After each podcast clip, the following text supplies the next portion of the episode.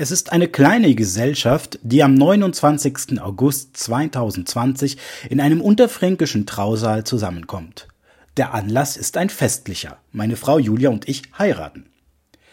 Doch das Coronavirus verhindert eine größere Zusammenkunft und so sitzen nur unsere Großeltern, Eltern und meine Geschwister mit ihren Partnern bei uns. Neben meiner Schwester sitzt ihr Freund Louis. Der 29. August 2020 war für uns ein schöner Tag. Heute Eineinhalb Jahre später sitzt Louis irgendwo in Rumänien. Denn es ist wieder Krieg in Europa und Louis ist ein französischer Soldat. Ich gehöre zu der privilegierten Generation, für die europäische Kriege nur ein Kapitel der Geschichtsbücher waren.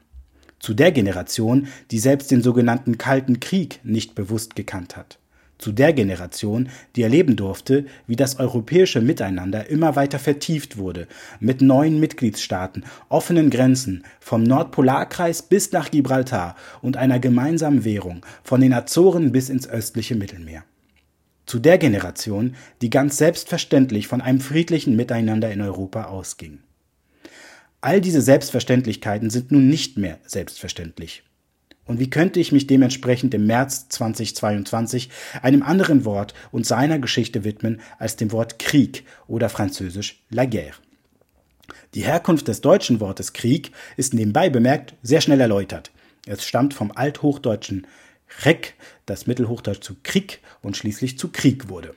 Ursprünglich bedeutete es Hartnäckigkeit, Anstrengung, Streit oder Kampf, womit wir dem Begriff Krieg immer näher kommen. Für einige überraschend dürfte sein, dass auch das französische Wort la guerre auf ein altgermanisches Wort zurückgeht, nämlich auf das Wort verra. Verra bedeutete Unordnung, Streit, Unruhen oder auch Wirren und Verwirrung, wo wir noch heute im Deutschen das Wort verra wiederentdecken. Aus verra wurde in Frankreich ver und aus ver schließlich guerre. Es gibt daher auch eine Verbindung und dieselbe Wurzel wie beim englischen Wort war, auch wenn man es heute kaum noch erkennt. Auch der Begriff Wehr, den wir noch heute zum Beispiel in Bundeswehr finden, hat seinen Ursprung im Wort Werra. Etymologisch, das sehen wir also einmal wieder, sind unsere Sprachen und Kulturen in Europa sehr stark miteinander verbunden.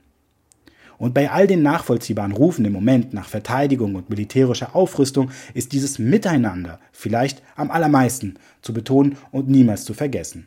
Und dieses Miteinander, diese Verbindung, die muss irgendwann auch wieder die Menschen in Russland mit umfassen können. Das muss das Ziel sein.